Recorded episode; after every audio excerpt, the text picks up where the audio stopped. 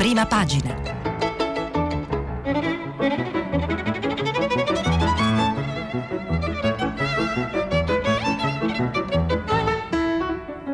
Questa settimana i giornali sono letti e commentati da Carlo Puca, giornalista del mensile Economy.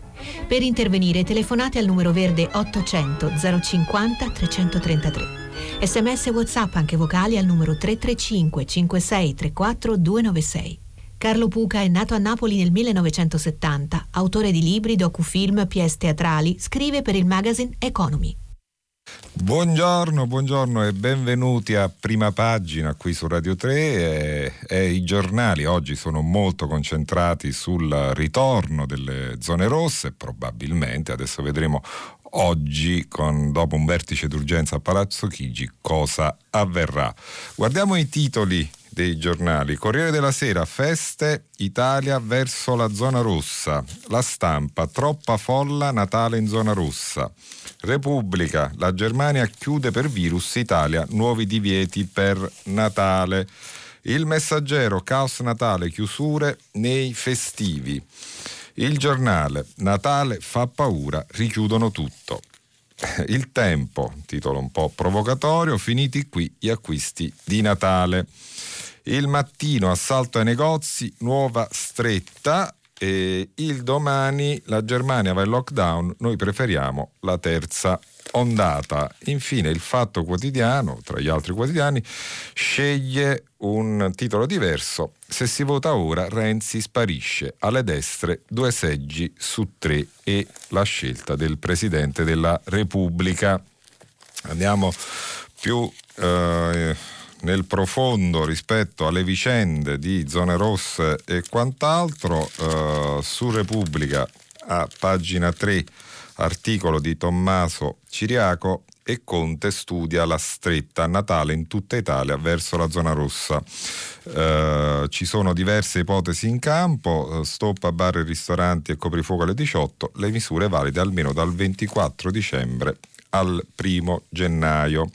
Invece si va verso il sì ai movimenti tra piccoli comuni per speranza eh, il ministro della salute, eh, i primi mesi del 2021 dobbiamo pre- prevedere che non ci sarà nessuna né, immunità di massa. Eh, su questo tema si scrive il, uh, l'editorialista principe del Corriere della Sera Paolo Mieli che uh, intitola suo, uh, la sua nota I segnali ambigui. Cosa scrive Paolo, Miele, Paolo Mieli? È preoccupante per che per giorni il governo abbia preso in considerazione l'idea di cedere sul permesso di valicare i confini dei piccoli comuni a Natale, Santo Stefano e Capodanno. È preoccupante non perché quella concessione sarebbe stata priva almeno in parte di giustificazione, ma perché ciò che avrebbe indotto il Presidente del Consiglio a compiere tale scelta è parso il de- essere il desiderio di offrire un segnale di apertura alle forze politiche che, con baldanza o copertamente, da qualche giorno lo insidiano. Insomma, scrive Mieli, mentre altri paesi europei, con meno morti di noi, si accingono per le feste di Natale ad adottare misure assai severe, in primis la Germania, qui in Italia è stata messa in discussione la raccomandazione a trascorrere i giorni di festa in esclusiva compagnia degli abituali conviventi. E lo si è fatto per ragioni esclusivamente tattiche. Questa è la critica di eh, Paolo eh, Mieri. Eh, Devo dire che eh, ci sono vari reportage sui giornali di oggi, sui quotidiani di oggi, sulle mh, strade affollate del centro, la corsa allo shopping. Tra gli altri ne ho scelto uno, eh, la stampa, pagina 5, eh, reportage di Federico De Volanschi. A Treviso shopping e spritz, ma gli obitori sono stracolmi. Ieri in Veneto più di 4.000 casi, quasi il doppio della Lombardia, e la regione con più contagi. Politica e imprenditori si sono battuti per evitare una seconda stretta, ma ora il sistema vacilla. Eh, scrive De Molaschi che il sindaco di Treviso è stato costretto a blindare una via del centro per eh, la Ressa e, eh, mentre a ottobre appunto in tanti erano scesi in piazza per dire non possiamo permetterci di chiudere ancora. Però appunto intanto gli obitori sono stracolmi. Questo è Treviso naturalmente, ma è un reportage, ribadisco, sono reportage che sono stati eh, redatti anche da altre città italiane, Roma, Milano, Bologna, insomma dovunque ci sia stato davvero troppa, troppa gente per le strade eh, dalla stampa prendiamo anche un articolo di eh, Walter Rau, eh, il lockdown di Merkel per le feste, la situazione è fuori controllo. Da mercoledì chiusi negozi e scuole in Germania perché lo scenario di Bergamo è dietro l'angolo. Pensate che appunto, in Germania si ricordano ancora le vicende di eh, Bergamo e, e, questo appunto ha allarmato, ha allarmato il governo tedesco. Eh, cosa, cosa, manca all'Occidente per essere efficaci come lo è stato l'Asia rispetto al Covid? La risposta la dà eh, Gurria, che è il segretario dell'Ocse, intervista bella su eh, Repubblica a pagina 15. Eh, eh, dice Gurria non si tratta di scegliere tra virus e benessere, ma di distruggere il virus. Prima lo si fa, minori saranno i danni. E, e qual è il problema? Che in Occidente c'è un dibattito infinito. Dice Gurria, il confronto è essenziale ma non si può discutere per sempre. Occorre agire o gli eventi ci travolgeranno. In Giappone o Corea del Sud la gente non ha messo in discussione le misure adottate dai governi. E in Occidente sì, invece, come è evidente e come ne discutiamo tutti i giorni. Intanto il commissario Arcuri eh, annuncia padiglioni a forma di fiore nelle piazze per spingere la campagna di massa. Le nuove strutture in primavera per aiutare la somministrazione più vicina. L'ipotesi di un V-Day in tutta Europa. Eh, articolo di Graziella Melina su il messaggero, pagina 4.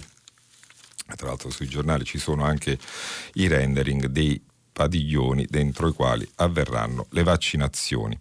Eh, questa forma della primola è stata ideata dal, eh, dall'architetto Stefano Boeri.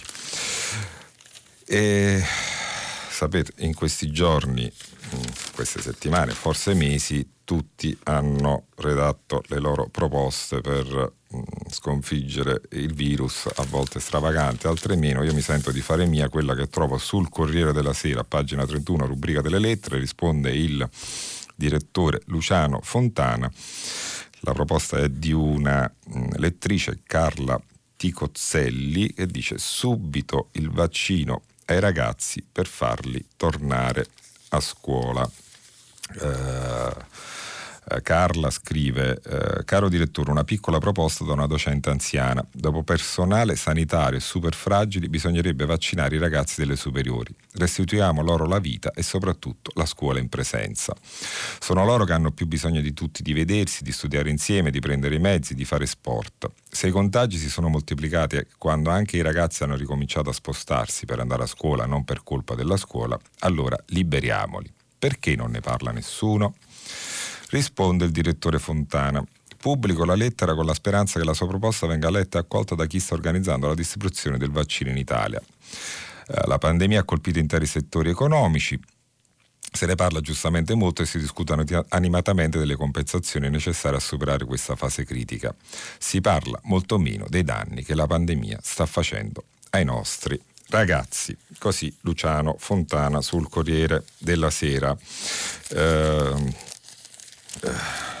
insieme al Covid, grandi, eh, l'altro grande tema affrontato dai quotidiani è, eh, sono le fibrillazioni nel governo e, e qui le analisi mh, divergono. Per dire, il tempo eh, con Luigi Frasca, pagina 5, dice che la crisi finirà col rimpastino. PD e 5 Stelle frenano Renzi, verifica di maggioranze senza strappi mentre il Colle, cioè il Quirinale, il presidente Mattarella, blinda i ministri di primo piano. E questo è il tempo. Eh, il messaggero verifica Zingaretti e 5 Stelle blindano il Premier verso un mini rimpasto. Uh, e poi uh, intanto invece altri giornali uh, sostengono che il governo invece può davvero mh, mm, crollare. Ad esempio mh, mm, la stampa, retroscena di Amedeo la mattina, pagina 11, eh, intitolato Contatti Renzi Letta, inteso come Gianni Letta, eh, sondano un governo con, un, con il centrodestra. Telefonate riservate dal leader di Italia Viva con il forzista e leghista Salvini. Il no della Meloni. Non è il momento di tatticismi esasperati. A farne le spese sarebbero il Premier Conte e i 5 Stelle. Invece qui, insomma, qui si ipotizza uno scenario nel quale si formi un nuovo governo che escluda i 5 Stelle.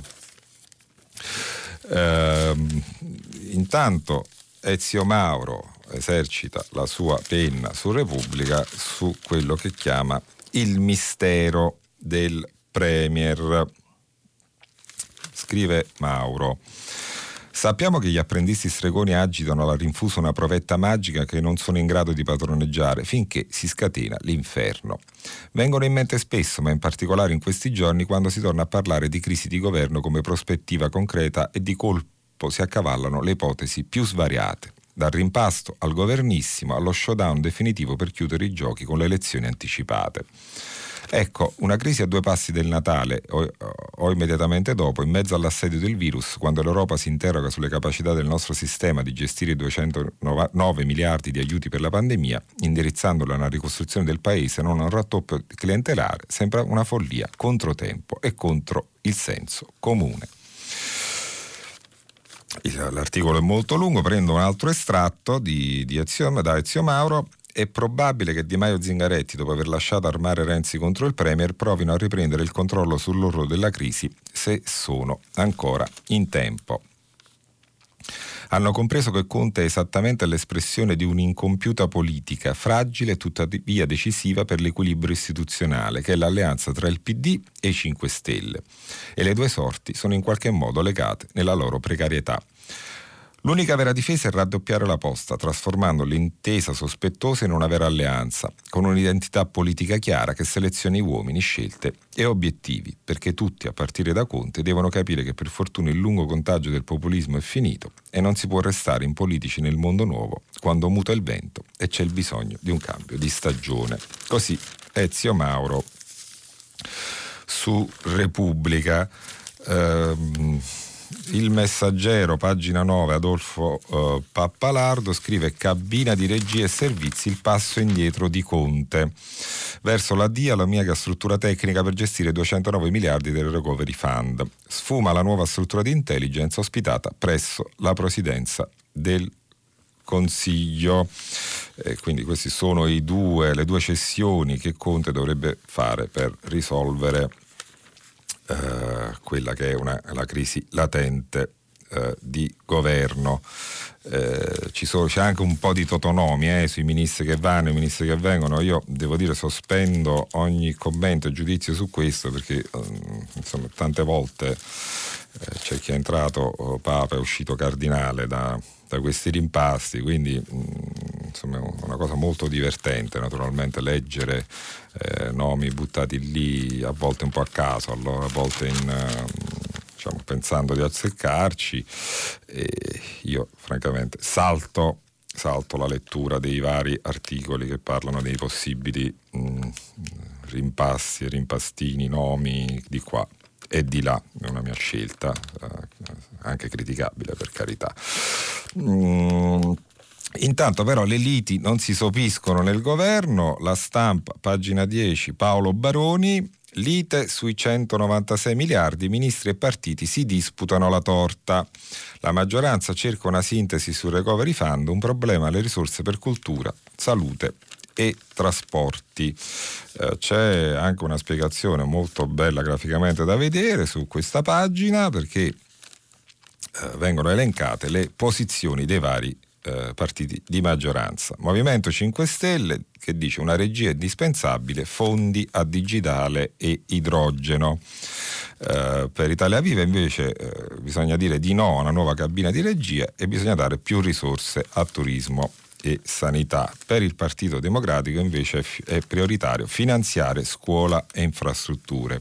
Quanto all'EU, quarta gamba del, uh, del governo, sanità sono pochi 9 miliardi, ne servono almeno 25. Vedremo se Conte riuscirà a trovare la quadra su tutto questo. Uh, intanto però c'è un articolo molto allarmante uh, sul su Repubblica, pagina 8, scritto a quattro mani da Tito Boeri e Roberto Perotti. Il titolo emblematico: L'Italia rischia di perdere il tesoro del Recovery Fund. In tutto sono disponibili 209 miliardi, ma per spenderli servono progetti specifici e non tutte le amministrazioni sono in grado di indire le gare di appalto per impegnare presto e bene le ingenti risorse che riceveranno eh, spiegano Boeri e Perotti che entro il 2023 dovremo stanziare 135 miliardi e farci approvare piani per il restante 30%. Tuttavia negli ultimi sette anni sono stati utilizzati soltanto 16 miliardi di fondi strutturali sui 40 assegnati e questo la dice lunga sulla nostra capacità di spesa, quindi dovremmo essere anche più bravi, molto bravi per poter eh, spendere spendere questi soldi, eh, attenzione a, a essere trionfalistici prima del tempo. Sul foglio eh, quotidiano, il foglio del lunedì, eh, editoriale del direttore Claudio Cerasa, più dei voti valgono le sue idee, le virtù del rompiballe d'Italia. A chi si riferisce Cerasa? A Matteo Renzi. Scrive Cerase, il governo con i 5 Stelle, l'Italia ha spinto verso l'orizzonte di Industria 4.0, il Jobs Act, la battaglia contro la gogna giudiziaria. Anche gli avversari politici cominciano a riconoscere che Matteo Renzi aveva ragione. Uh, lo descrivono come il rompiballe d'Italia, come il pierino del governo, come il rompiscatole di turno, come il cavallo di Troia dell'opposizione, come l'insaziabile della maggioranza, ma, da, ma, al netto dei suoi problemi con Giuseppe Conte, al netto delle sue richieste ai tavoli del governo, al netto dei suoi penultimatum all'esecutivo, c'è un fatto difficilmente contestabile che riguarda la traiettoria politica dell'ex rottamatore.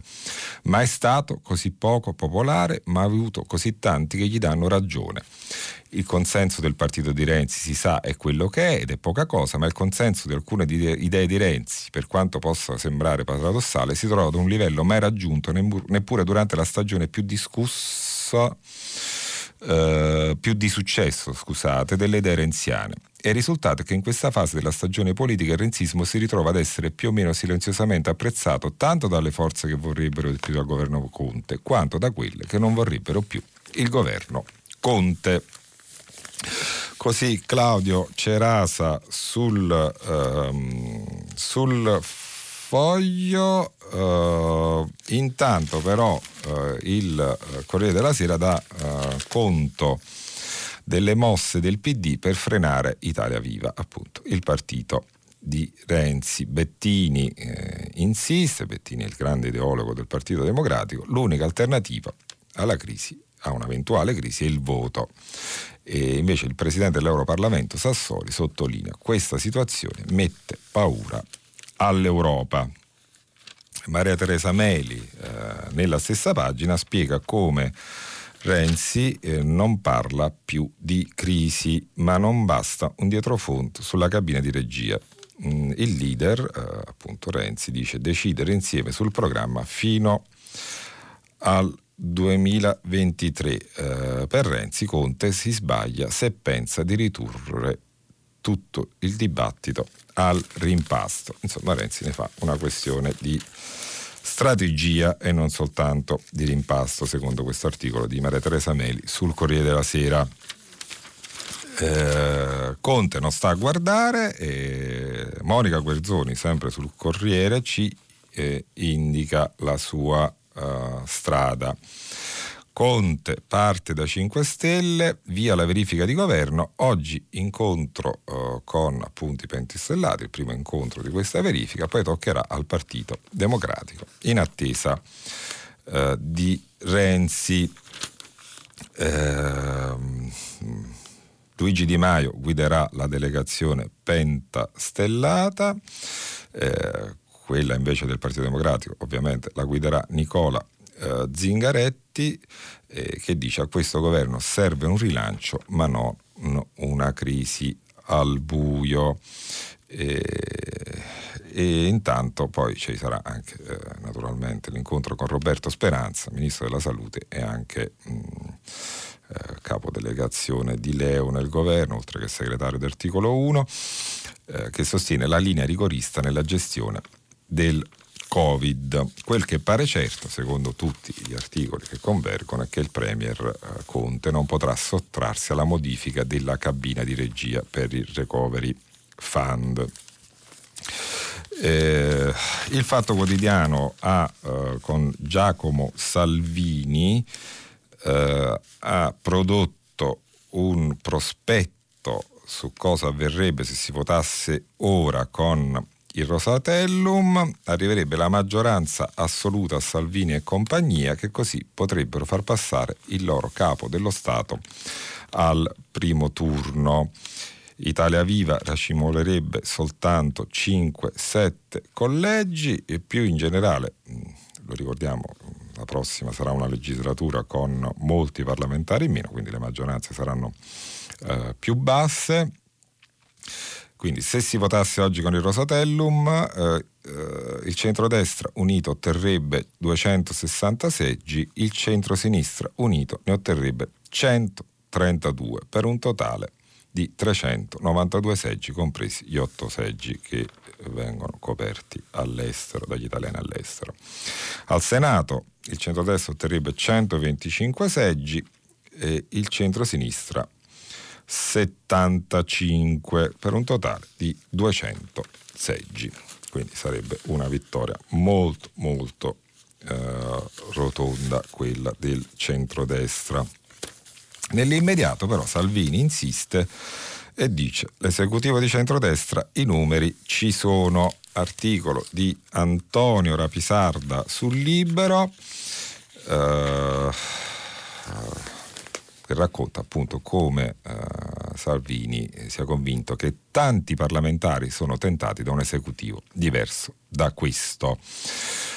Eh, Matteo è convinto di poter offrire un'alternativa immediata se la maggioranza fosse travolta dalle contraddizioni interne. Il primo obiettivo sarebbero i famosi 30-40 parlamentari tra Camera e Senato chiamati a rappresentare appunto il primo mattone. Gli interlocutori ci sarebbero già, fra gli altri l'ex 5 Stelle già presidente della Commissione Finanze Raffaele Trano o la componente centrista di Popolo Protagonista fondata dalla senatrice, anche lei ex pentastellata, Tiziana Drago. Fra gli obiettivi anche grillini come il senatore Mattia Crucioli, mentre c'è chi agogna la possibilità di coinvolgere addirittura qualche ministro scontento come Pierpaolo Sileri.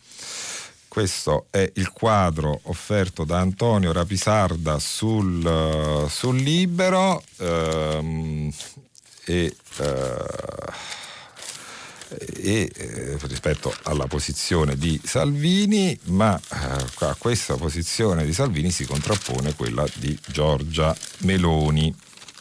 Articolo di Carmelo Lopapa, pagina 6 di Repubblica il centrodestra si divide sul ritorno alle urne. Oggi vertice Meloni-Salvini. Scrive lo Papa, il chiarimento, se non proprio la resa dei conti, è atteso questo mattina al Senato. Giorgia Meloni lo pretende da Matteo Salvini dopo l'esternazione degli ultimi giorni oscillate tra la volontà di dialogo col Premier Conte e quella di archiviarlo per dar vita, evidentemente con le attuali forze di governo, a un nuovo esecutivo. Definito di transizione o ponte da leghista, ma che di ponte per la fondatrice di Fratelli d'Italia avrebbe ben poco, destinato piuttosto a portare la legislatura a compimento fino a 2023. Mi ha stupita, vuole le elezioni come noi o vuole tornare coi 5 Stelle? Si è sfogata Meloni in un'intervista al Corriere della Sera. Risultato, Berlusconi e Salvini possibilisti e trattivisti con Conte, Meloni sulle barricate. Oggi appunto ci sarà questo chiarimento, vedremo come finirà, ne daremo conto eh, domattina in una nuova puntata di prima pagina, intanto che sapete benissimo perché siete affezionati, stiamo pubblicando i vostri messaggi sul, t- sul sito di Radio 3 e in attesa del eh, filo diretto che inizierà dopo le 8. Eh, nel centrodestra fa sentire la sua voce anche Silvio Berlusconi, eh, scrive una lettera al Corriere della Sera pubblicata eh, in prima pagina e eh, a pagina, poi a seguire a pag- in pagina 15, dice Berlusconi, mettiamo a disposizione le nostre proposte, spero in una convergenza per il bene del Paese. Uh, dice Berlusconi, essere opposizione per un movimento come il nostro non significa tifare per il tanto peggio, tanto meglio, sperare di guadagnare di consenso sulle difficoltà del paese. Uh, chiude Berlusconi, voglio essere per quanto possibile ottimista. Confido che al di là delle ragioni di schieramento si possa trovare una convergenza sulle concrete esigenze del Paese. Da parte nostra faremo tutto il possibile come sempre, non per una parte politica, ma per gli italiani, così Berlusconi. Eh, ci sono due pezzi, eh, chiamiamoli divertenti, eh, definiamoli divertenti perché poi in fondo lo sono, sui giornali oggi, Maria Iello, pagina 11 del mm, Messaggero, il revival del politichese e le parole vere dell'Italia, la distanza tra palazzo e paese. Mentre la pandemia è imperversa, tornano vecchi riti e formule stantie, scrive Aiello, ma governissimo e lontano dal lessico familiare, a differenza di vaccino e scuola. Anche, sono anche due tabelle che si contrappongono, termini vuoti, crisi, verifica, cabina di regia, governissimo, vertice, paletti. Problemi reali, vaccino, tampone, nonni, scuola, spostamenti, ristori. questo diciamo, è diciamo, un pezzo divertente, anche un po' crudele, ma nel senso, eh, in, dire, nel senso migliore del termine, a volte la crudeltà ci vuole. E altro articolo eh, divertente, in questo caso anche storico, Tommaso Labate su Repubblica, pagina 17, da Forlani a Di Maio, irresistibile déjà vu della verifica di governo, il rito pieno di insidie nato nella prima Repubblica. Uh, Labate fa un, un excursus storico sulla parola rimpasto e su quante volte ha pesato sulla, sulla politica italiana ricorda la regola di Andreotti, diceva il leader democristiano, se i motivi della verifica sembrano fumosi, allora il governo rischia. Eh, L'Abate ricorda anche come nel 1989 il Popolo, che era il quotidiano dell'ADC, assicurava non ci sono contrasti interni all'ADC, tutto il partito è solidale con il presidente De Mita. I contrasti non sono tra noi, garantiva il segretario della DC Arnaldo Forlani. Appena 24 ore dopo il governo De Mita era caduto. 1997. La verifica colpisce anche Romano Prodi. A ottobre supera indenne la crisi, con tanto di dimissioni respinte da Scalfaro, a causa del fuoco di fila di rifondazione comunista contro la legge finanziaria. Il, un anno dopo, il governo del professore non c'è più. 2003. Mentre Berlusconi sta ricevendo Putin, il vice premier Fini chiede una verifica con tanto di ridefinizione di squadra e di governo. Ma Gianfranco vuole andare agli esteri, il ministro era Frattini allora, mi ha giurato di no. La crisi poi fu sventata, non successivamente, come è noto. Uh, uh, passata uh, mi è sfuggita nel frattempo un'intervista che volevo segnalarvi, quella al ministro Boccia, il ministro per gli affari regionali, che dice vogliamo misure più più restrittive. Le folle sono ingiustificabili, sarebbe meglio il lockdown generale. Uh, le persone dovrebbero entrare in ospedale per comprendere le condizioni del paese. E poi c'è anche un, tocca anche un tema politico, il ministro Boccia, Renzi se fa cadere il governo poi lo spieghi agli elettori. Questa è l'intervista di Francesco Boccia a Monica Guerzoni sul Corriere della Sera. E visto che siamo in tema di ministro degli affari regionali, eh, Milena Gabbanelli, sempre con Enrico Marro, tra l'altro in questo caso, sempre sul Corriere della Sera, si occupa dei 1800 conflitti tra lo Stato e le regioni. Eh, sanità, scuola e trasporti. Chi comanda in una pandemia? Dalla riforma del 2001 crescono i ricorsi alla consulta. Cosa non funziona nella distribuzione dei poteri? Ecco, sembra un discorso eh, tecnico, però vi invito davvero a leggere con interesse questa paginata intensa eh, del Corriere della Sera per farvi un'idea su come eh, il nostro sistema istituzionale abbia davvero delle falle clamorose e eh, complicanti la vita reale delle persone. Adesso un po' di argomenti eh, sparsi, il primo che mi sento di segnalare è il gesto di Augias che divide la Francia. Eh, Dopo la Legion d'Onore conferita da Macron ad Al-Sisi, il giornalista annuncia di voler rinunciare alla onorificenza. Molti commenti positivi oltralpe, scelta al giusto. Eh, per il filosofo Alter è inappropriato, tuttavia i Reggeni dicono, la famiglia Reggeni dice, è un esempio di coerenza. Eh, e gli altri italiani, poi nella stessa pagina eh, c'è un altro articolo che segnala gli altri italiani che rinunciano ai titoli eh, Cofferati, Melandri e Luciana Castellina. Perché? Perché Parigi calpesta i diritti umani. Uh, su Italia Oggi abbiamo uh, un titolo uh, che spiega un'altra vicenda nella quale siamo un po' distratti ed è il conto salato della Brexit. Con le nuove procedure doganali cresceranno adempimenti burocratici, tempi di consegna e costi. E eh, Italia Oggi indica anche le clausole contrattuali più convenienti. Insomma, chi ha a che fare con il Regno Unito farebbe bene a informarsi su Italia Oggi. Eh, Intanto, pagina 10 di Repubblica, Alberto D'Argeni e Claudio Tito. Bruxelles boccia la norma che protegge Mediaset dalla scaletta di Vivendi.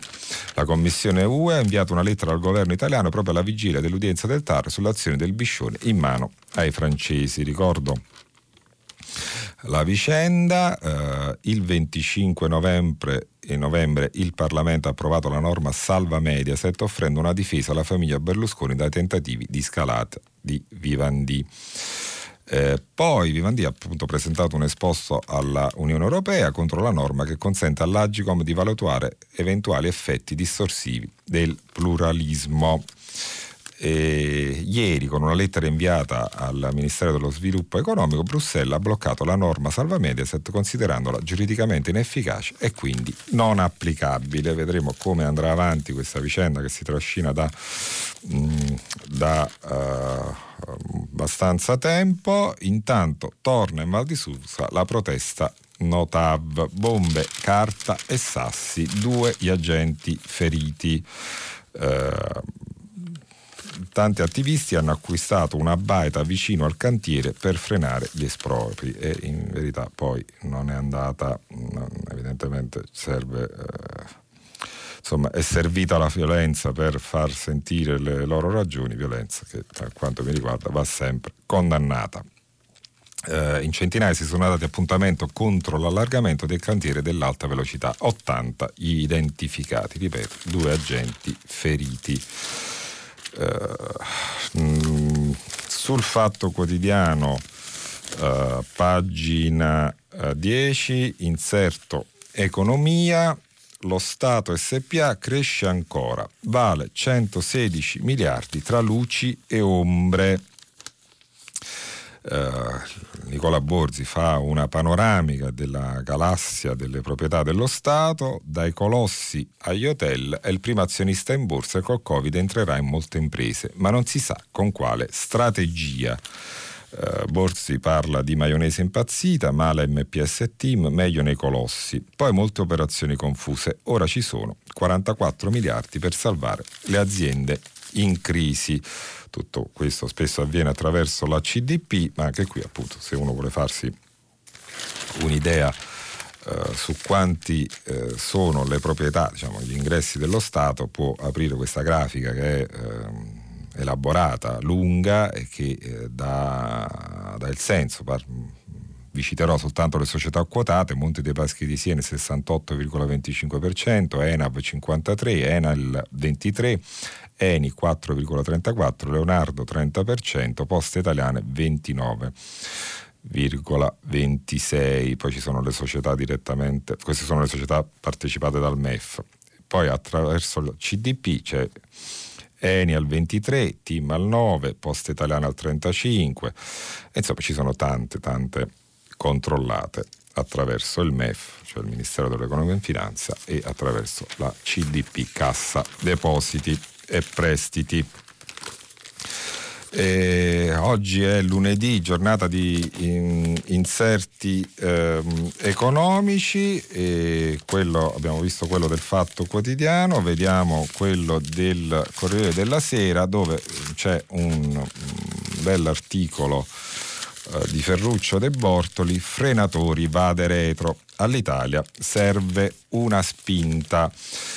Uh, scrive uh, De Bortoli, dalle 64 misure che mancano per attuare il decreto semplificazione al tortuoso cammino dei commissari che servirebbero per velocizzarne l'esecuzione, per velocizzare l'esecuzione di 50 opere pubbliche selezionate dalla ministra dei trasporti Paola De Micheli. Siamo alle solite. Mentre circolano il bozzo del piano per accedere al recovery fund, è già chiaro che per il momento rispettare la tabella di marcia che pone una realizzazione a tappe entro il 2026 e una destinazione virtuosa del denaro sarà molto difficile. Che cosa dovremmo fare per mettere in campo gli uomini giusti nel modo più corretto, lasciando alla politica un ruolo di indirizzo, ma non di ostacolo alla ripresa?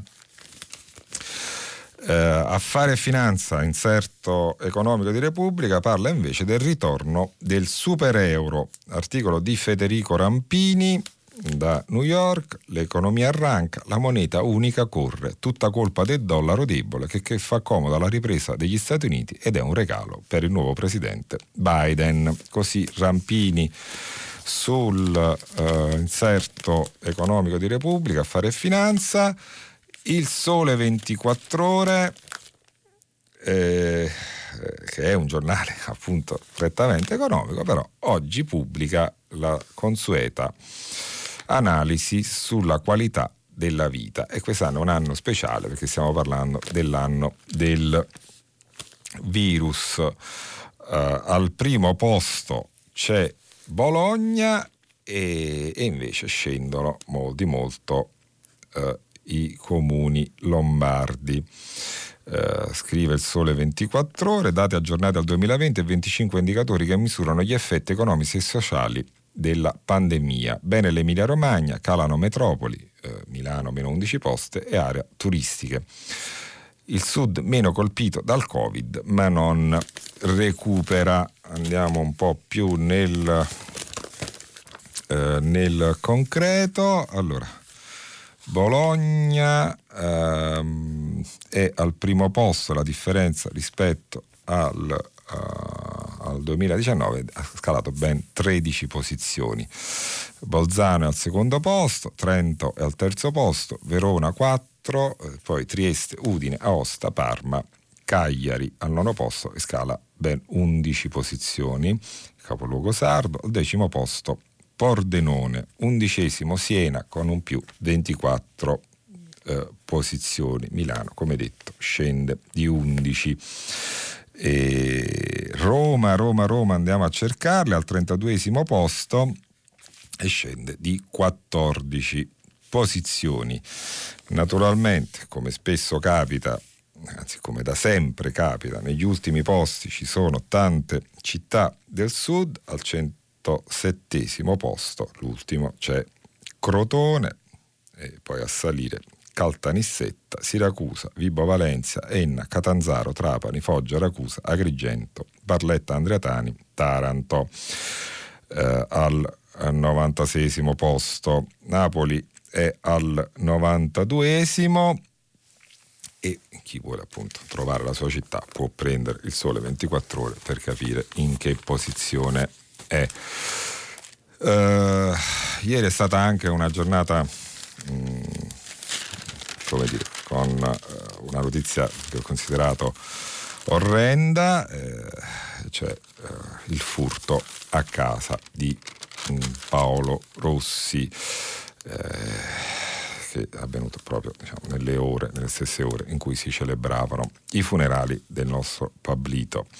Uh, due interviste, una su Repubblica di Maria Novella De Luca, eh, a, una, a Federica Cappelletti, moglie di Paolo Rossi, quei ladri come sciacalli, ma nessuno potrà rubarci il ricordo del nostro Paolo. L'oggetto a cui tenevo di più era l'orologio che indossava tutti i giorni. I trofei sono salvi e poi aggiunge Federica con un ottimismo che le va veramente, veramente eh, riconosciuto, veramente un abbraccio fortissimo. È bellissimo che vogliano intitolare a Paolo stadi, premi e piazze. E sulla stampa invece l'intervista di Lorenzo Marucci al figlio di Paolo Rossi, al primo figlio di Paolo Rossi, Alessandro, eh, che è nato tra l'altro nel 1982, l'anno della vittoria ai mondiali e eh, Alessandro insomma è indignato, giustamente e fortemente indignato. Il furto animali non sono uomini. Siamo tornati a casa con Federico, le bambine, ed era tutto sotto sopra. Per fortuna ci sono i cimeli e poi anche lui, Alessandro, ha una parola bella per i luoghi dove, dove loro abitano, la mia famiglia è innamorata di questa località e niente modificherà il legame con il paese. E, e questo è uh, veramente un bellissimo messaggio da parte, da parte dei, uh, di moglie e figlio di uh, Paolo Rossi. E voglio anche eh, invitarvi in maniera davvero forte e sentita a prenotare le telefonate per il filo diretto che comincerà ehm, a breve. Vi ricordo che i vostri eh, sms stanno, uh, sono, stiamo pubblicando sul, uh, sul, sito di Radio 3 e, e, e io insomma, personalmente, sapete, ho questa piccola fissazione per le eh, case editrici minori, che poi minori non sono, e quindi anche oggi, come eh, per tutta la settimana, vi proporrò un libro eh, pubblicato una casa editrice minore, anche se parliamo di grandi scrittori, come in questo caso, eh, cioè di Massimo Roscia, che per Exorma ha pubblicato Il dannato caso del signor M eh, che si tratta di un uh, romanzo, uh, un romanzo atipico eh, in cui si incrociano uh, le storie di Paolo Monelli, personaggio complesso, scrittore, giornalista, inviato speciale del Corriere della Sera, tra gli altri giornali. un personaggio straordinario, veramente brillante, che è stato nel frattempo dimenticato, ma Massimo Roscia con la sua grande penna lo ha riportato in vita e invito quindi tutti, tutti a informarsi perlomeno a comprare eventualmente il dannato caso del signor S. Massimo Roscia, ex Orma editore. Piccola pausa e ci ritroviamo tra poco con il filo diretto. Carlo Puca, giornalista del mensile Economy, ha terminato la lettura dei giornali di oggi. Per intervenire chiamate il numero verde 800 050 333. Sms WhatsApp anche vocali al numero 335 5634 296. Si apre adesso il filo diretto di prima pagina. Per intervenire e porre domande a Carlo Puca, giornalista del mensile Economy, chiamate il numero verde 800 050 333. Sms WhatsApp anche vocali al numero 335 5634 296. La trasmissione si può ascoltare, riascoltare e scaricare in podcast sul sito di Radio 3 e sull'applicazione RaiPlay Radio. Bentornati a prima pagina, benvenuti al primo filo diretto di questa settimana. Eh, vado subito alle telefonate in attesa di leggere poi i vostri sms. Ricordo il numero 335 5634 296 335 5634 296. Pronto? Sì, buongiorno. Buongiorno. Sono Guido, la chiamo da Milano. Guido. Intervengo per evidenziare mh, alcune carenze, a mio avviso, relative alle comunicazioni giornaliere sull'andamento di Covid sostanzialmente. Ed in particolare mi riferisco ai dati eh, relativi alla mortalità. Per quanto riguarda la mortalità, viene fornito sostanzialmente un numero scarno che dice quanto sono i numeri dei morti che si sono verificati nella, nella giornata precedente. Non, però, non, vengono però forniti eh, dettagli per quanto riguarda eh, dove sono avvenuti questi decessi. Ad esempio, quanti sono avvenuti al di fuori degli ospedali, quanti sono avvenuti eh, nelle ricoveri, diciamo, nei reparti Covid ordinari e quanti nei reparti di terapia intensiva. Sarebbe interessante avere mh, mm, questi dettagli, in particolare avere uno studio che faccia vedere dove sono questi morti e qual è la distribuzione temporale. L'impressione mm, che ne ho è che sostanzialmente, mentre sono stati fatti dei grossi investimenti mm, sugli ospedali, eh, sia stato fatto poco, eh, forse eh, sia poco visibile, quello che è stato fatto mh, per quanto riguarda la, diciamo, l'assistenza generale o, eh, o domiciliare diciamo, base, eh. no. Quindi sì. avere questi numeri sarebbe a mio avviso molto importante eh, per poter eh, stabilire dove intraprendere delle azioni correttive. No?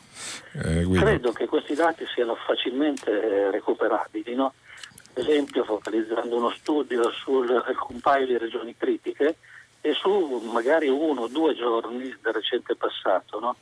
Devono ovviamente essere dei dati precisi per evitare che eh, siano poi prese, siano, non indirizzino chiaramente le azioni e si potrebbero raccogliere utilizzando ad esempio i medici, parte un piccolo numero dei, dei medici eh, locali eh, abilitati e sospesi in attesa di assegnazione. No? Si potrebbero fare delle verifiche puntuali sulle cartelle cliniche di alcuni ospedali significativi e capire. No? Da qui poi eh, potrebbero nascere dei, dei, programmi di azioni, eh, ad esempio, non so, forse la criticità, quella dei medici di base, si potrebbe associare pro tempore ad ogni medico di base un medico neolaureato che faccia uno screening, eh, faccia un primo filtro delle, delle telefonate no? e quindi Chiarissimo, per altri compiti. Questa è un po' la mia, la mia osservazione e domanda. Guardi Guido, grazie intanto. E, guardi, sono d'accordo con, uh, con lei, in effetti è, è, singolare che non ci siano i dati uh, legati anche appunto a, ai luoghi dove uh, purtroppo si muore. E certo non è un mistero che la, la, l'assistenza generale, l'assistenza domiciliare, i medici di base, eh, la medicina di base eh, sia scoperta in questo momento, tant'è vero che eh, uno dei progetti legati al, al Recovery Fund è appunto la, il potenziamento, uh, io parlerei di rivoluzione insomma, del uh, sistema di medicina di base, perché mh, per anni eh, è stato depotenziato è stato depotenziato sbagliando, ma devo dire anche sbagliando uh, per colpa di tutti noi, ecco, nel senso che c'è stata un, un'onda di opinione per circa un ventennio che la sanità in Italia era una fonte di spreco infinita, ci ricordiamo, no? Sentito per, per anni parlare di come la sanità fosse un pozzo senza fondo. Ecco, era giusto tagliare in alcune parti, eh, sarebbe stato meglio poi redistribuire quei, quei, quei tagli eh, appunto sulla medicina territoriale. Purtroppo ce ne stiamo accorgendo in questi mesi, eh, è una cosa da fare e appunto a partire da quello che dice lei Guido, cioè bisogna partire da, dai dati perché sono i dati che ci permettono poi di... Um, eh, di, di, operare meglio sui territori. Non lo, diciamo, non lo, dice soltanto lei, non lo dico soltanto io, lo dice per esempio il professore Ippolito che è molto impegnato in, queste, in questi mesi contro il coronavirus, dice sempre che bisogna conoscere per affrontare, eh, la conoscenza parte appunto da un sistema di dati che ci può permettere di capire dove intervenire e come farlo soprattutto, perché mm, si corre il rischio poi di mandare soldi a pioggia che eh, alla fine eh, da un punto di vista dell'utilità pratica posso, può, può, rivelarsi l'ennesimo spreco, quindi conoscere per eh, guarire. Eh, grazie Guido, pronto? Uh, buongiorno. buongiorno. Uh, mi chiamo Giuseppe telefono dalla provincia di Torino. Buongiorno Giuseppe. Allora, volevo fare eh, una semplice considerazione sul discorso della obbligatorietà o meno del, del vaccino. Sì. Eh, perché? Perché eh, la mia riflessione è questa.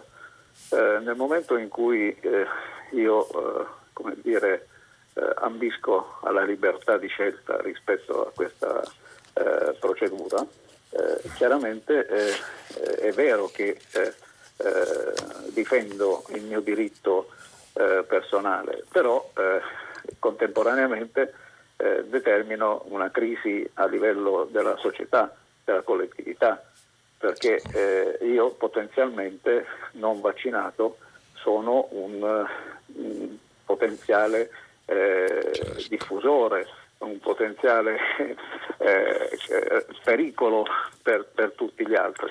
Quindi la mia riflessione era relativa a questo e dire quindi eh, in questo caso eh, la libertà individuale eh, va sacrificata rispetto a al rischio che io sono per la collettività, quindi eh, un motivo in più per eh, eh, favorire l'obbligatorietà della vaccinazione, perché eh, faccio un esempio parallelo, eh, anche se abbastanza non esatto, uguale.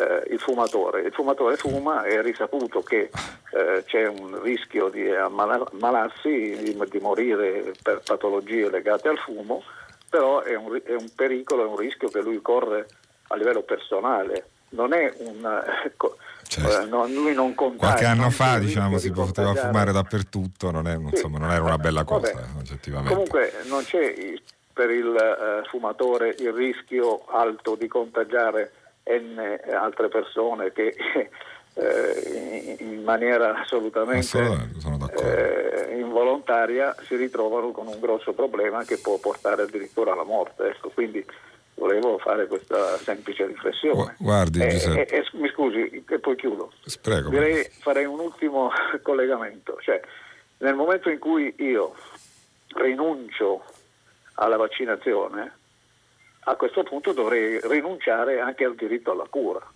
in caso di contagio.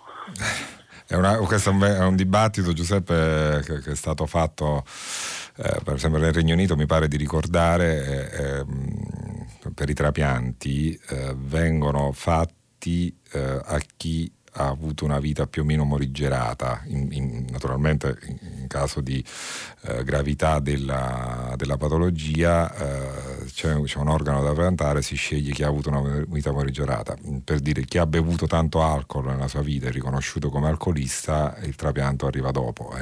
Sono, sono, scelte eh, etiche molto, molto importanti. Eh, detto questo, ritorno sul, um, sul Covid, obbligatorietà. Io concordo con lei, però per quanto mi riguarda l'esempio non è quello del eh, del fumo che pure c'entra eh, per carità, eh, ma è quello del passaporto. Cioè tu sei libero di non andare all'estero, puoi farlo o non farlo il passaporto, però, però, appunto per andare all'estero, per andare in determinati paesi devi avere il passaporto. Ecco, io penso che si possa mm, scegliere, guarda, non, non è obbligatorio, però se vuoi andare eh, a lavoro hai bisogno del passaporto e quindi del vaccino. Se vuoi andare eh, a scuola hai bisogno del passaporto e quindi del vaccino. Ecco, mh, porre diciamo, la questione sotto eh, una, un, un ombrello che eh, definisca i contorni, cioè puoi fare delle cose soltanto se sei vaccinato e poi per il resto sei libero di non farlo, se stai a casa tua non te lo fare, ma se vuoi andare persino al supermercato puoi, qualcuno può chiederti il passaporto per entrare, cioè la, il fatto di aver fatto il vaccino. Non è una forma coercitiva, è una forma di scelta che però appunto rispetta gli altri e rispetta anche le libertà individuali.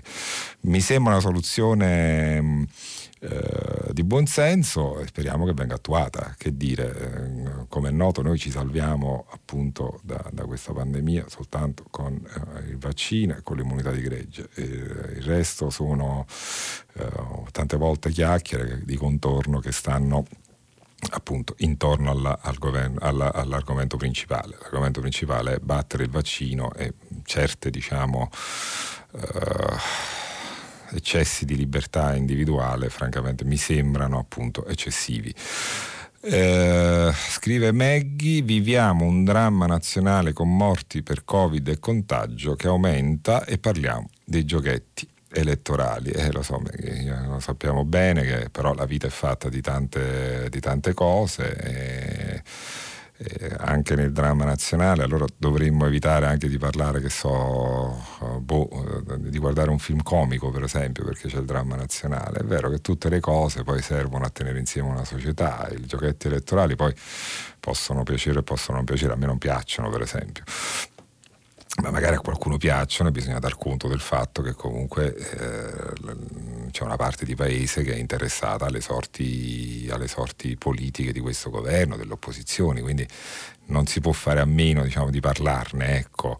Eh, detto questo io pure preferisco naturalmente parlare di, di, di, cose più serie, però è anche vero che bisogna anche rilassarsi ogni tanto, perché come si dice, solo chi non vive è già morto e quindi viva anche diciamo, magari un film divertente una volta o una trasmissione radiofonica eh, su Radio 3 più leggera per, per, per, avere una qualità della vita migliore. Poi naturalmente sta alla sensibilità di ognuno di noi, eh, per carità. Eh, quindi capisco perfettamente il suo eh, messaggio. Messaggio non firmato, invece questo Merkel inasprisce le misure, anche lì i contagi sono fuori controllo, lì si intende la Germania. Non credo che in molti trasgrediranno, ma vedremo tutto il mondo e paese. Vorrei sapere se sono previsti tamponi, controlli, quarantene per tutti gli studenti e lavoratori che a Natale torneranno a casa. Ecco, um, la, la, messaggino anonimo e lo sapremo oggi più o meno, eh. dovrebbe essere oggi la giornata decisiva, ma insomma forse anche domani per capire in che direzione andrà il governo da questo punto di vista. Eh, mi pare di capire dal, dalle premesse eh, che si lascerà molto eh, spazio appunto alle libertà individuali e soprattutto la responsabilità individuale. Insomma, le raccomandazioni le conosciamo tutti, poi alla fine della fiera sono sempre le tre, eh, solite tre, cioè eh, distanziamento sociale, mascherina e lavarsi le mani e naturalmente la versione di, di, del ritorno a casa prevede la, la, la, le stesse regole con l'avvertenza di stare abbastanza distanti, abbastanza distanti, se non totalmente distanti dai nostri cari eh, soprattutto dalle persone più o meno giovani. Eh, conosciamo le regole e poi possiamo discutere se affidarsi alla responsabilità individuale è giusto o sbagliato. Io penso per esempio che, la dico in maniera molto diretta, eh, che il primo lockdown abbia funzionato perché noi italiani siamo un po' indisciplinati, abbiamo bisogno di essere comandati a volte, cioè le regole devono essere molto ferme e ferree però chissà, magari questo Natale dopo questa nuova ondata di morti eh, sarà diverso e saremo tutti molto più bravi e buoni e attenti, ribadisco, soprattutto rispetto alle persone care che hanno qualche anno d'età in più. Uh, pronto? Buongiorno. Buongiorno, buongiorno. Allora, Daniela dalla provincia di Napoli. Daniela, buongiorno. Provincia di Napoli dove? Lo dica, scusi, eh, che sono della provincia di Napoli anch'io, voglio, voglio conoscere, diciamo. E la tua qual è? La mia, il mio, mio posto, del quale sono molto fiero, si chiama Sant'Antimo. Ah, bene. No, io sto sul mare a Castellammare. Eh beh, lei sta bene signora, eh? lì è un posto molto bello, eh? Senta, noi, noi... sto bene perché a eh. metà novembre, prima della chiusura, stavo nuotando. Ah, eccolo lì. Qui abbiamo la cultura del mare d'inverno. Ecco, signora, lei ci ecco. sta veramente facendo morire di invidia, lo sa Daniela? Eh, vabbè, eh no, eh. no, perché purtroppo sono reclusa anche io e la mia salute ne risente perché è abituata al mondo. Certo, certo, Dunque, certo. Ehm, senta, io siamo a proposito della notizia che ha dato sullo shopping natalizio. Sì sì. e volevo collegarla a una notizia data la settimana scorsa da Radio Trescenze, cioè il 2020 è l'anno che ha visto il peso uh, dei prodotti dell'uomo superare il peso sì. di quelle, non so se è il termine corretto, le biomasse, cioè tutti gli esseri, sì. piante, eccetera. Allora, ehm, secondo me in questo caso dovremmo riflettere su una cosa, questo Covid è un campanello d'allarme per molte cose scorrette, non solo le scelte politiche, ma anche le scelte dei nostri sistemi di vita. C'è questa iperproduzione che poi ci ha portato al problema degli accumuli di spazzatura e via di seguito, al riscaldamento del pianeta. Secondo me ha liberato, eh, cioè non solo secondo me, secondo persone molto più competenti di me, eh, ha liberato dei virus, cioè noi sconfiggeremo questo, ne spunterà un altro. Allora, perché lentamente non approfittiamo di questo campanello d'allarme per cominciare a rivedere quello che potrebbe essere un sistema di vita non più sostenibile? Eh, dico un'altra cosa, io ho 66 anni, tra le persone della mia generazione forse sono una delle prime che si è occupata a livello divulgativo, perché non sono esperta di ecologia, perché negli ultimi anni di liceo mi capitò di leggere un libro veramente profetico eh, che si intitolava La società suicidia, suicida, Requiem per un pianeta infetto e parliamo degli anni 60, inizio anni 70. Allora, gli avvertimenti li abbiamo avuti e stiamo continuando ad averli. Domanda, che cosa aspettiamo? Ecco, Daniela, guardi, lei con me sfonda una porta aperta perché io su questo una... sono un fissato di questa materia. Eh, purtroppo devo dirle che non è popolare.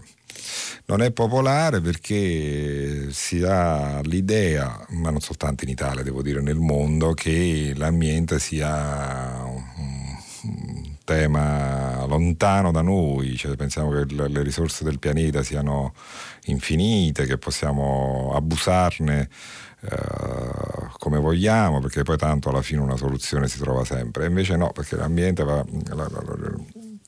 è un tema che va trattato con i giusti tempi e, e, siamo arrivati a un punto che rischia di diventare di non ritorno. La notizia che dava lei sul, sul, sul peso dei prodotti è veramente drammatica dal mio punto di vista. Non è popolare perché se voi guardate pure i sondaggi per quello che valgono, però insomma le cifre sono abbastanza importanti, le persone sono preoccupate in Italia come nel mondo di altri temi e non dell'ambiente. Devo dire, bene ha fatto dal mio punto di vista il governo a eh, prevedere la gran parte della spesa del recovery fund proprio sulla uh, sul, sull'ambiente. Eh, è una svolta, secondo me il governo tra l'altro mh, mm, ha qualche limite diciamo, di comunicazione perché è una cosa che io avrei cavalcato in maniera molto decisa invece appunto si perdono come, come diceva Meggi nelle trame di, di palazzo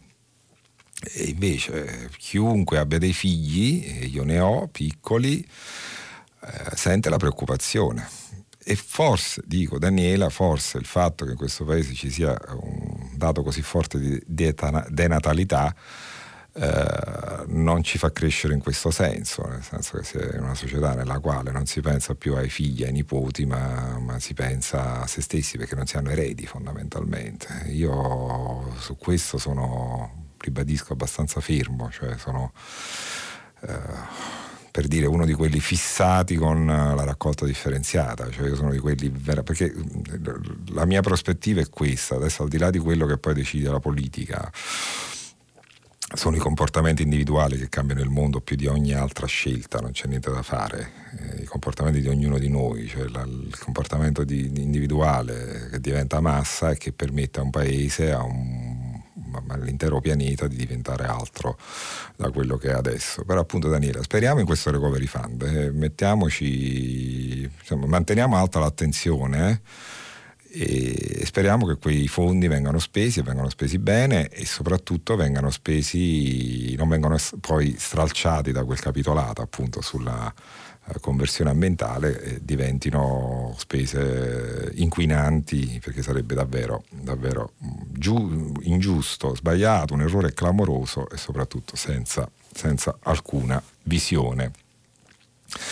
Marilena da Paisa- Pasian di Prato in provincia di Udine vorrei denunciare una situazione.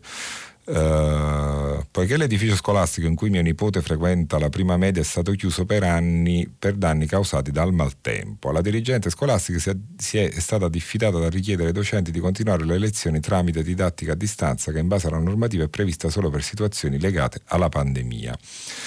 Chiedo al conduttore cosa ne pensa e chi ne ha la competenza di tutelare il diritto all'istruzione oltre che i diritti del lavoratore, considerato che gli istituti scolastici sono già predisposti per la didattica a distanza.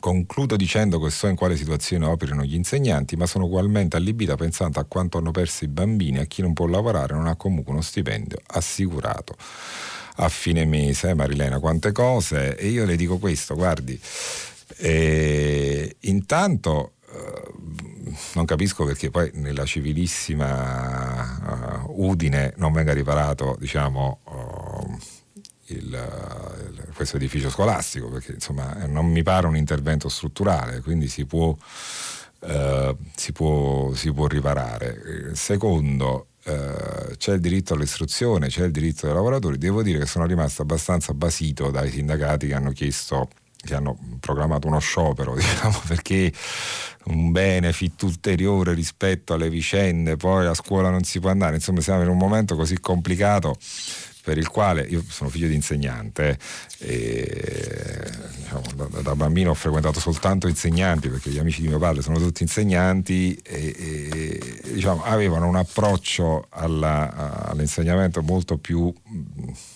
come dire, posso usare un termine forte, eroico, no? Nel senso, poi parliamo del profondo sud, in situazioni difficili, insomma, eh, in contesti molto più complicati che non quello di Udine, e, e, andavano a scuola con una gioia, una voglia di cambiare il mondo, di, di educare le persone, che mi pare un po' smarrita. Insomma, ecco, riapriamo questa scuola, lo dico, lo dico, in maniera decisa, la competenza mh, non vorrei dire baggianate, ma credo che dipenda, le scuole dipendano dalla, dalla provincia ma comunque io credo che eh, diciamo, anche il Ministero, eh, una volta saputa diciamo, che questa vicenda interverrà, eh, mi sembra tutto un po' strano. Ecco. Cioè, insomma, c'è un eccesso di diritti anche in questo caso, da quello che leggo, e poi non conosco la situazione, riporto quello che mi dice lei Marilena. Intanto grazie per aver mandato questo sms. Pronto? Pronto? Buongiorno. Buongiorno, ben buongiorno e bentornato a prima pagina. Grazie, grazie. Sono Giuliana e chiamo da Mantova. Grazie Giuliana, buongiorno. Buongiorno, è un intervento mh, mm, che voglio condividere perché ha fatto una lettura eh, che, che, mi può preoccupare per quanto riguarda quello che stanno eh, un po' architettando a livello delle, per, delle, persone che sono al nostro governo, perché penso che in qualsiasi fam- qualunque famiglia dotata di buon senso nel momento di difficoltà eh, ci si unisca. Ma ora eh, stanno dimostrando agli italiani e anche al resto d'Europa che questi giochi, queste opportunità eh, non hanno una ricaduta di immagine in questo paese bellissimo che qualsiasi persona farebbe carte false per venire a visitare le nostre stupende cose. Abbiamo pianto i nostri morti, stiamo ancora nel cuore del dolore per l'incognita del futuro e stiamo ascoltando, leggendo pagine di pericolosi movimenti eh, questi personaggi credo, eh, signore, che abbiano solo una fortuna, che la pandemia ci sta impedendo di andare, di scendere in piazza, perché saremo, credo, in tanti a protestare e senza pesci di accompagnamento, ma solo con la nostra volontà di richiedere degli uomini seri e responsabili a governarci eh, questo nostro eh, paese ora è bistrattato e credo che non lo meriti. Ecco, è un intervento forse molto banale, ma no, è una guardi. sensazione che credo mh, mm, possa essere capita da lei che questa settimana di attesa, di avvento, ci, le possa ci possa dire delle cose migliori di quelle che attualmente stiamo ascoltando nella prima parte della settimana. Grazie, grazie Giuliana, grazie anche del, del, del suggerimento e grazie anche del suo uh, appello accorato che faccio mio però, nel senso che eh, faccio mio, insomma non, non sono tipo d'appelli ma faccio diciamo sicuramente un'analisi di quello che dice lei. Io credo, uh, ma questo forse Salvini lo ha, uh, lo ha capito, che dovesse eh, crollare, eh, sbagliare questo governo resterebbero soltanto le macerie. Eh, mi spiego meglio, noi abbiamo vissuto già nel 92 una, una, una crisi profonda legata a, a, mani pulite in cui tutto il sistema della Prima Repubblica è crollato. Ecco, non mi pare che poi sia uh, il paese migliorato non so quanto, diciamo, ecco. Adesso non, non, entriamo naturalmente nel meccanismo se è a favore di Tangentopoli, se è a favore Tangentopoli. No, non sto parlando di questo, sto parlando di sistema istituzionale, di sistema dei partiti. Che cosa avvenne allora? Avvenne che eh, le forze di governo eh, spazzate via da Tangentopoli poi fondamentalmente si portarono dietro anche le opposizioni che sparirono allo stesso modo. Mm, qualcuno ricorderà forse che il, il, PDS ottenne il risultato più basso della storia del, uh, della sinistra italiana eh, dal dopoguerra. Perché? Perché simus tabunt simul cadent. Allora le opposizioni anche, non parlo soltanto delle forze di governo, anche le opposizioni eh, parlamentari in questo momento dovrebbero, secondo me, trovare naturalmente mh, con Conte che si mette diciamo, a lavorare in questo senso, dovrebbero trovare un accordo per il bene del paese insieme al governo in carica. Perché altrimenti questo paese crolla, crolla il paese, crolla il sistema e crollano secondo me tutte le forze di, mh, parlamentari di questo momento, o quasi tutte, o comunque in maniera molto, uh, molto grave, perché in questo momento a noi italiani interessano soluzioni e non problemi. Non possiamo aggiungere problemi ai problemi, dobbiamo pensare alle soluzioni, dobbiamo guardare al futuro, avere una visione del paese eh, dobbiamo costruire una nuova Italia per i nostri figli. Eh, Giuliano, lei diceva, dico una cosa banale, forse le sto dicendo anch'io le cose banali, ma forse dietro la banalità si nasconde la semplicità e il buonsenso. E quindi io me la tengo la mia banalità, ecco, glielo voglio dire e condividerla con, con lei. Eh, messaggio di Michele, eh, fanno bene Boeri e Perotti a lanciare l'allarme sul vero problema dell'utilizzo dei fondi europei, non la programmazione, attività nella quale la politica e la burocrazia eccellono, ma l'attuazione per la quale ogni settennato di programmazione di fondi si rischia di perdere centinaia di miliardi di rimborsi.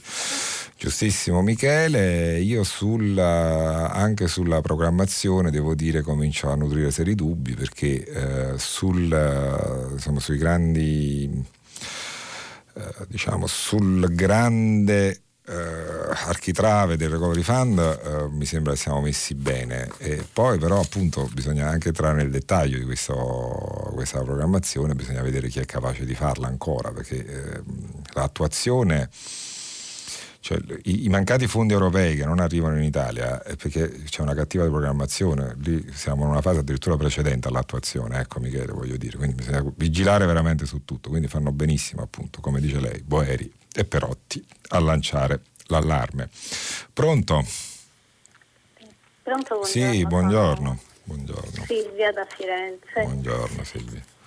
Io volevo intervenire su Angela Merkel. Sì che non eh, smette di sorprendermi positivamente perché tutte le sue scelte devo dire si verificano giuste. Ora che in Italia stiamo allentando i freni, lei ha capito che è il momento di stringerli. È stata lei che ha sbloccato i fondi europei, è riuscita a contenere l'ostruzionismo di due paesi anti-europei come Ungheria e Repubblica Ceca. Poi non dimentichiamoci che pochi mesi fa è andata personalmente in Siberia, cioè è andata, ha mandato un aereo in Siberia a recuperare il dissidente anti-Putin che era stato avvelenato, l'ha portato in Germania e ha salvato la vita.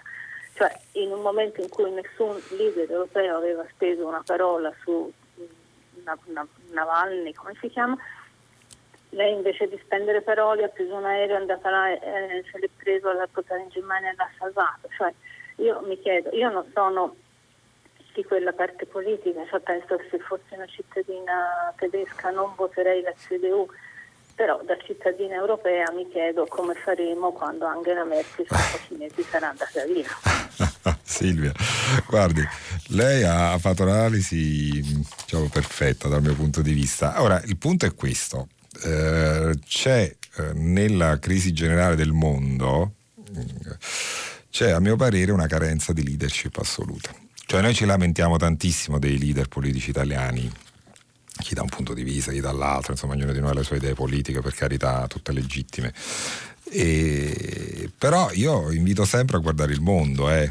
cioè non è che nel mondo ci siano questi leader per i quali ci ricorderemo insomma, di Churchill, che ne so, capito? Ce, ce l'abbiamo, ce l'abbiamo. Cioè, nel Regno Unito abbiamo Boris Johnson, negli Stati Uniti si sta chiudendo l'era Trump e, e arriva, diciamo, un, lo dico in maniera brutale, un sottoprodotto di Barack Obama. E in Brasile c'è Bolsonaro, eh, in Russia c'è Putin e attenzione diciamo, appunto ai diritti civili, a Putin, Erdogan, Xi Jinping in Cina e noi naturalmente quel tipo di modello non fa per noi sicuramente, per essere buoni, per noi occidentali. E non mi pare che nel mondo ci sia, diciamo, Macron in Francia può piacere. Mm, abbiamo visto la questione della Legion d'Onore, diciamo, ecco, eh, insomma, ci, ci, può piacere quel modello. Ecco, alla fine in Italia insomma, non stiamo messi bene, ma non stiamo messi peggio degli altri.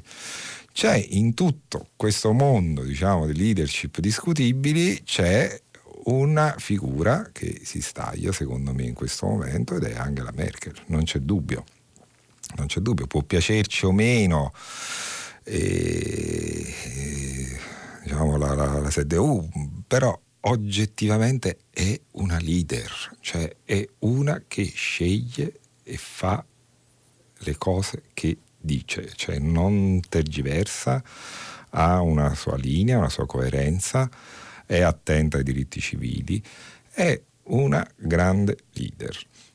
Ora, qui ci butto dentro un altro ragionamento minimo, eh, e che cioè eh, è migliorata con gli anni. Cioè è migliorata con gli anni eh, perché? Perché l'esperienza ti aiuta a crescere eh, in Italia, come in altre parti del mondo, a un certo punto c'è stata la moda del leader giovane. Ecco, secondo me ci sono i percorsi nella vita, si arriva diciamo, a governare un grande paese dopo un percorso, non si può pensare di farlo uh, nell'età dell'immaturità. Eh, anche avendo grandi qualità, eh, capiamoci, ci sono giovani con grandissime qualità, però l'arte di governo è un'arte che va deve avere i giusti tempi, bisogna arrivarci a una certa età, bisogna arrivarci con una certa preparazione, con una certa empatia, con un sentimento diverso, con un'esperienza diversa e appunto Angela Merkel è secondo me la dimostrazione.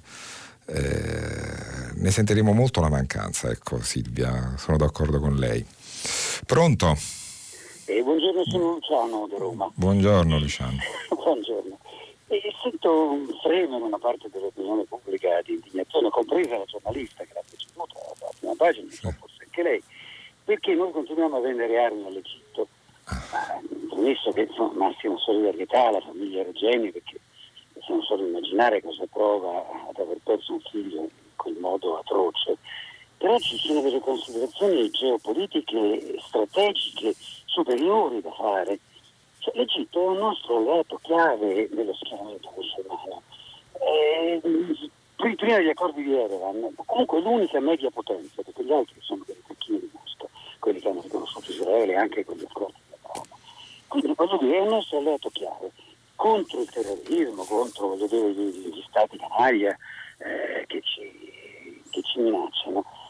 Deve essere armato, è giusto che sia armato, Dopodiché, certo, questo farà anche pressioni diplomatiche per, per, per il povero Regeni, per riuscire a cavarcela, ma è impensabile rompere i rapporti con l'Egitto oppure prendere delle posizioni molto dure, perché è, ripeto, insomma, eh, Sisi ha fatto il colpo di Stato un dittatore, eh, ma se non avesse fatto il colpo di Stato in Egitto ci sarebbero i fratelli musulmani, cioè l'Egitto sarebbe diventata una base terroristica a un tiro di schioppo dal nostro paese quindi voglio dire, eh sì, ha fatto il colpo di Stato, ma a noi, Occidente, conviene che Assisi abbia fatto il colpo di Stato, Quindi cioè, io capisco, però non, non si possono, anche perché poi voglio dire, il resto dei paesi occidentali, che non sarebbero così autoresionisti come in ipotesi che noi rompessimo i rapporti con l'Egitto, non vedono l'ora Luciano, è chiarissimo, devo, devo, andare di corsa, eh, per, quindi è un ragionamento molto, molto, interessante. Guardi, le rispondo rapidamente, magari approfondiremo nei prossimi giorni. Eh, anche io penso che eh, gli affari sono affari, cioè bisogna, si possono vendere le armi all'Egitto, si possono, ahimè questa è la realtà, purtroppo non viviamo in un mondo come dire puro, bisogna anche sporcarsi le mani. Detto questo però non si può, e questo, in questo sono assolutamente fermo, scambiare la vendita delle armi con la mancata verità sul caso Regeni, cioè non è uno scambio, Ecco, questo voglio dire, non si possono produrre scambi perché noi siamo comunque eh, l'Occidente, noi siamo comunque un paese democratico, noi do, comunque dobbiamo mantenere la barra dritta su alcune cose, dopodiché gli affari si fanno, eh, si fanno con tutti, eh, lei ha ragione, eh, quando la famiglia Reggeni è andata, c'era un, un, un ascoltatore che me lo segnalava, la, Reggeni, la famiglia Reggeni è andata in Egitto a cercare la verità per il figlio, c'era Hollande lì che cercava appunto di sostituirci nella vendita di armi, insomma questo però qui bisognerebbe che intervenisse l'Europa, ribadisco affronteremo l'argomento nei prossimi giorni eh, perché tra poco ci fermiamo, io vi ricordo che dopo il giornale radio Vittorio Giacopini conduce pagina 3 e poi a seguire le novità musicali di primo movimento alle 10 come sempre. Tutta la, tutta la, città ne parla, approfondirà un tema posto da voi ascoltatori per chi avesse voglia sì, c'è anche diciamo, la possibilità di riascoltare questa trasmissione sul sito eh, di Radio 3 vado con, però con un po' di messaggi. Ringrazio tutti quelli che hanno scritto siete veramente tanti Anna Agostino e, e appunto cercheremo di rispondere ne, nei prossimi giorni. Francesco e altri ancora. Dora Uh, io però uh, vorrei uh, chiudere con una, uh, una, un, un uh, messaggio non firmato che dice vorrei ringraziare Corrado Augias per il suo gesto che richiama alla Francia alla priorità dei diritti umani rispetto agli affari economici e ringrazio anch'io Corrado Augias. Buona giornata, a domani.